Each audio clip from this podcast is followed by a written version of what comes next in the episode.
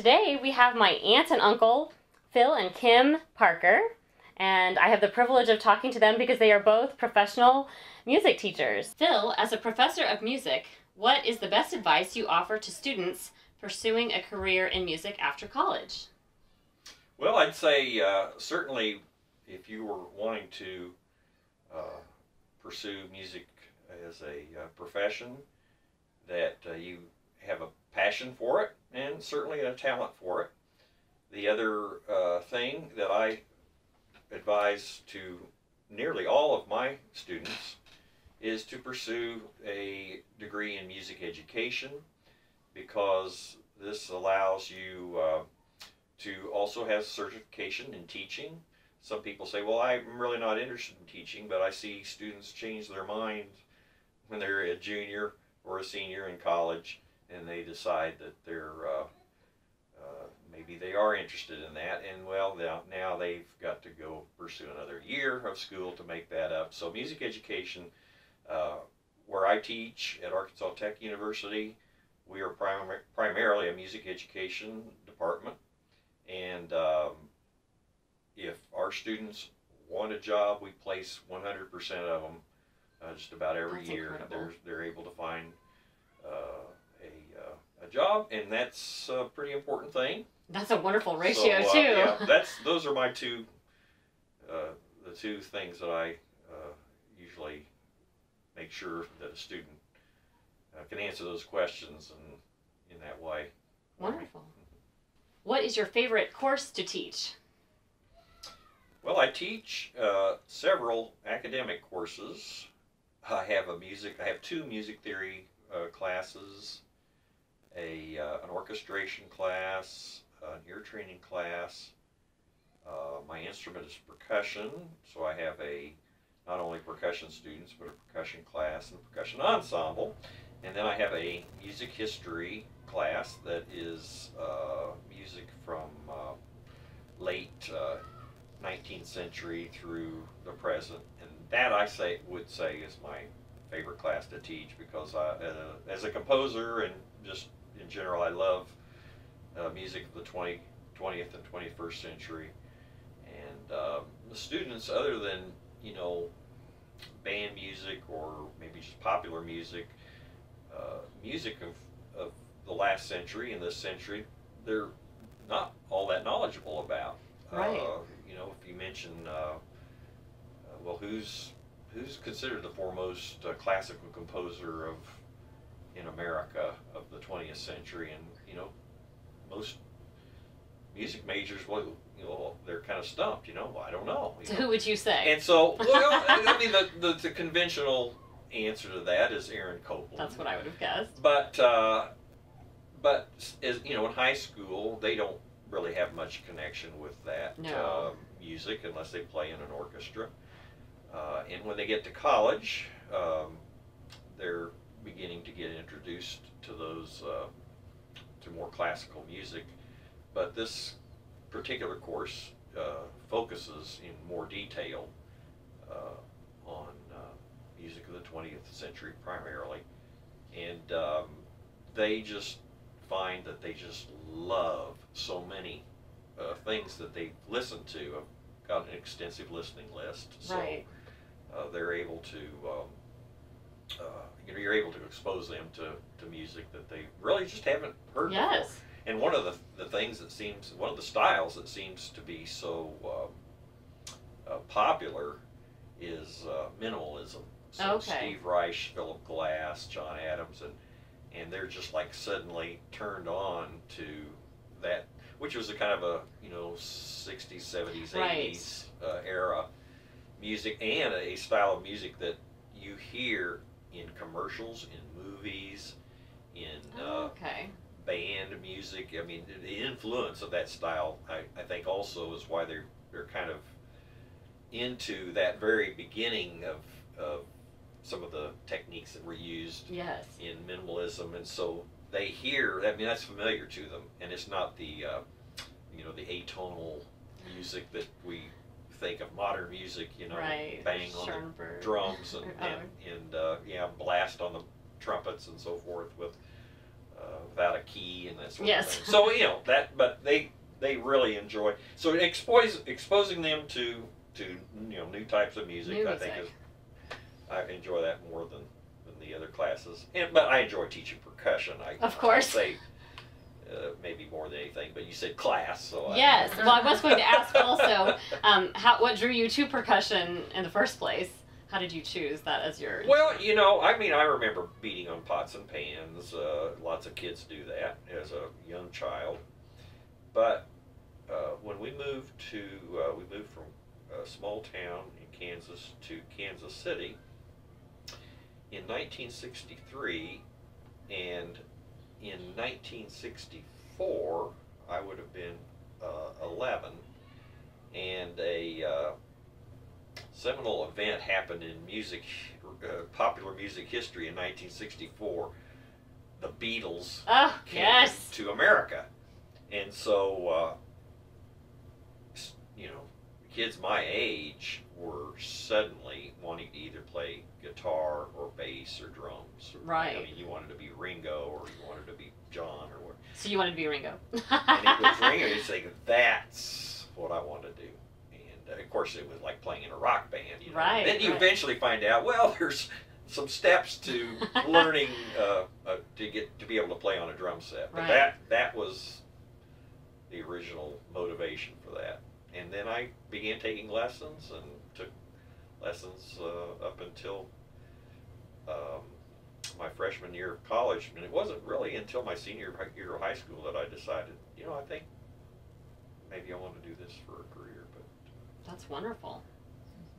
Kim, what does a typical day look like for you as a school music educator? Okay, well, I am a half-time assistant band director. That's my title. Um, and so I do four hours a day on that, and then I teach my private students in between that. But as far as the public school part of it, um, I get up and I have a beginning flute class around 10:15, and so I go and do that, and I love it. I've got, gotten to do that the last two years, um, and I've been teaching for 16. I think that's right. Oh wow. 16. Okay. But just now I'm getting to do that beginning flute class, so I do that, and then I, that's at the middle school, and then I run over to the high school and I work and assist with the band class, which is um, sophomores through seniors, and we've about 270 something like that Oh, in wow. band, and so I do that, and then I um, actually teach a private lesson during lunch. okay. And then I, I have my prep time where I eat my lunch and prep for my music theory class. So I'm teaching the AP Music Theory um, class about seventh period, and I love doing that. And then I'm done as far as my school part because I'm just half time there. right. Um, but I teach a lot of private students, so um, I have like 21 of those. And so I'm able, our school district is so good about allowing me to teach during school. So That's I can take wonderful. them out of band, or like I said, I teach them during lunch time, and then I teach you know several after school. So my day is full, but it's only half time with the school as far as the school district. But then the rest of that time is half for the time with private my studio. private students. Well, that's actually a nice, a nice split then, so you can kind of have the best of both worlds. It does, and then I'm lucky because I can. Um, I since I don't really have too much, I do teach some of my private students at eight. Right. before my other class.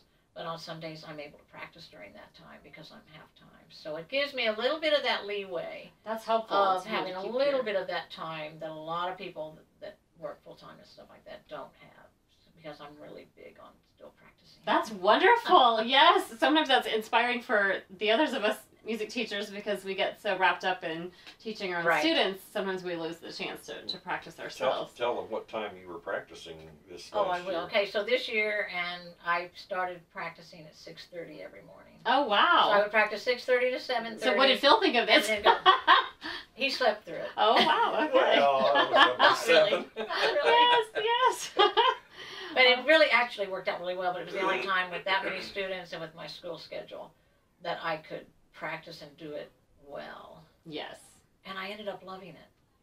You enjoyed So- having that extra half hour to, I- practice. I really did. Now, how many private students do you have right now? 21. Wow. Okay, so you, you a have lot. a big studio and working at the well, schools. the the thing is that since I started teaching the beginning flutes, I had 19 the first year, and then I had 25 this last year. Um, with that first year when I had 19, well, then some of those ended up being really, really good, and I wanted to take them Right. as private students. So I ended up with six of those, okay. which in the past, yeah, I wouldn't be teaching them quite that early. right. Seventh grade. Normally, I would start them with eighth grade. Okay. So that's so I ended up having a lot more than normal. Yes, I was gonna say you have a very full schedule. Yes. Yes. What drew you to the flute as your Well, this is funny because um, everybody in this household that I'm, you know, from the Shears start on violin. Yes, that's my instrument. Yes, so I started on violin, and I guess I cried at my lessons. oh no. And so my mom switched me over to flute, and the rest is history. I was gonna say it sounds like you enjoy it if you're Yeah. still practicing When every I morning at six Went to Brevard Music Camp for two years in high school. That's what really made me decide, hey, I really want to do this. Because I had thought about being a veterinarian because I love animals too. Oh yeah. Um, but I really, Brevard Music Camp really is what steered me toward music. That's wonderful. Phil, I've had the privilege of performing several of your compositions over the years. I remember when you wrote a song to accompany one of the poems I wrote when I was a kid. I also particularly loved playing your work, Merry Music, for my senior recital. Can you describe your creative process when you write, and what is your favorite composition? Well, creative process, that's that's a hard thing to answer because um, it's sometimes it's different from piece to piece. That makes sense. uh, people talk about how do you come up with ideas and things and Right. um, I guess there's a certain you know gift in it that Oh, for sure. but uh, um, but I, you know, it's definitely my view that any musician, you know, has the ability to, to create music. Um, I try to have uh, my students in theory, uh, in ear training, even. I try to have them also uh, do some composing Right. experience something in the creative part Yeah. of the art. So I, for whatever reasons, about ninth grade, I we were I think we were playing a percussion ensemble in, in junior high school, and it was it had four or five people, drums and cymbals and stuff, and I kind of thought to myself, well, you know. I, I think I could write something Yes. like this, you know. I, Right. I was probably being a little more ambitious uh, my thinking at that point than I should have been. But so I, I actually tried, you know, to write some percussion things for, you know, maybe three, four Yeah. percussionists, and and, um, and then as I just, you know, got more mature as a musician into high school, I began to be interested then in band okay. music, right? And so I would study uh, band scores during the lunch hour in high school instead of going to the cafeteria and, Right. and uh, eating lunch. I'd stay in the band room and I'd just gather up usually scores that we were uh, of the music we were playing because I knew it, and just try to figure out, you know, well, how do they have this orchestrated, and you know, how's the, this structured, and Right. so it was just kind of a score study that I just took upon myself, um, just out of that interest, and actually wrote a, a short piece for band when I was in high school. wasn't very good, but None of our Oh, first then- none of our first compositions or No, they're attempts at writing are very the good. funny thing, and, and I, we still have the manuscript from this, but I had the the uh, stems on the wrong Oh, side the of the note. Oh, how funny! Yes, yes. Of course, nowadays you could just use music software. Right. What's your favorite music software? Well, I use Sibelius, but Okay. Finale Sibelius. Those are the two Okay. Two big ones. Right. Uh, at any rate, so as I got you know more mature um, as a musician, particularly getting getting into college, studying composition with Dr. Mays, Walter Mays at Wichita State, um, then you start learning you know a lot of the the ins and outs of putting something together in music. So that creative process when you're not so uh, knowledgeable about the rudiments of music, you know, it's it's just you know you just try to do the best you can. Right. But as you learn, you know more of the elements of music, and then you have somebody to, to guide you, then you start to have a lot more focus on you know the academic part of it. right. But where ideas come from, and that you know, it, it's hard to say. You know, you think about you might be inspired by some other piece of music that you. I mean, you don't want to copy it or something, but you know, it's thinking, wow, I really like what they're doing there, or something in that piece of music, and so you think you try to. I mean, all creative work in one way or another uh, is draws upon the past, right? Yes. Right. Uh, it's not, you know, uh, uh, all uh, composer, great composers built on the composers of the past. So, yeah, you listen to a lot of music, and I think the more music you listen to, uh, that the more that that just informs your own uh, knowledge, a broader uh, perspective yes. on on uh, music and music composition. So that makes you, I think, also a better composer just by doing a lot of listening. A lot of listening. So yeah, you're inspired by things, and um, My poem when I was a little kid, the stream. I remember the you stream kind of that was you it. were Little inspired by 6/8, Little uh, Stream. thing, yeah, right, yeah. yeah. You wrote this um, piano piece. I No, think you- wrote the. I wrote you the wrote words The, and you, you wrote the you piano wrote the piece. poem. Yes. That's right, and I wrote the the music Yes. to that. And then there was. Was there something else that you had? There may have been, Or and may- I I know may I, have- played Merry Music. I think you wrote that Well, for well, yeah, that violin was and a, piano. that was a, um, originally a violin piano piece. Now Yes. that actually I turned into a clarinet violin piano oh, trio, Oh, really? and that just took off. There were Oh, a lot okay. of people interested. So you think in of it more as a trio, probably now. Oh, okay. Yeah, yeah, it's it basically. I mean, I have it in my catalog as also a violin. So, but other than you and Valerie, I don't know think anybody else It's usually been the trio. I mean, there's okay. tons of violin literature. I mean, Right. violinists aren't really necessarily interested in a piece that's that's you know. Well, we enjoyed it. well, yeah. I mean, it, it was cute. That's nice But- to have it with the the clarinet because sometimes I haven't always found as many. The, the yeah, as a, as a Compositions for because that that's a very common trio: Okay. clarinet, violin, piano. Okay. A lot of good literature for that too. But um, they there have been a lot of uh, uh, trios that have been interested in. in that. Yeah, that's wonderful. So anyway, to wrap up all that, it it um, it's sometimes hard to, to say exactly uh, what inspires you. Uh, certainly other music, and then sometimes it could be. I have a piece uh, for uh, flute, piccolo, and percussion ensemble. oh, nice. It's called When Fireflies Danced, and it was sitting out on the deck and watching these lightning bugs, right? Mhm, Right. And I had a commission from uh, Penn State Oh, to write a piece for Right. for that combination, and so I'm thinking, well, fireflies that'd be kind of a, and so I came up with a little story, you know, and so it's really kind of a program. Programmatic. piece. I Yeah, love right. programmatic music. So that's- as an you know, author that's myself another- and musician. That's Yeah. another thing, you know, you have that aspect of it, or of course you can have words. You, know, you set words to music, Right. So all of those have different kinds of inspiration Yeah, to them. So fascinating. Phil, who is your favorite composer? Kind of one of your biggest inspirations. Uh, and this wasn't until I began studying composition formally. Uh, you know, in high school, you have your favorite uh, composers that wrote some band piece that you were playing, you know. Right. But when you uh, get uh, begin to get some education in music, then you're able to uh, uh, broaden your perspective a little more.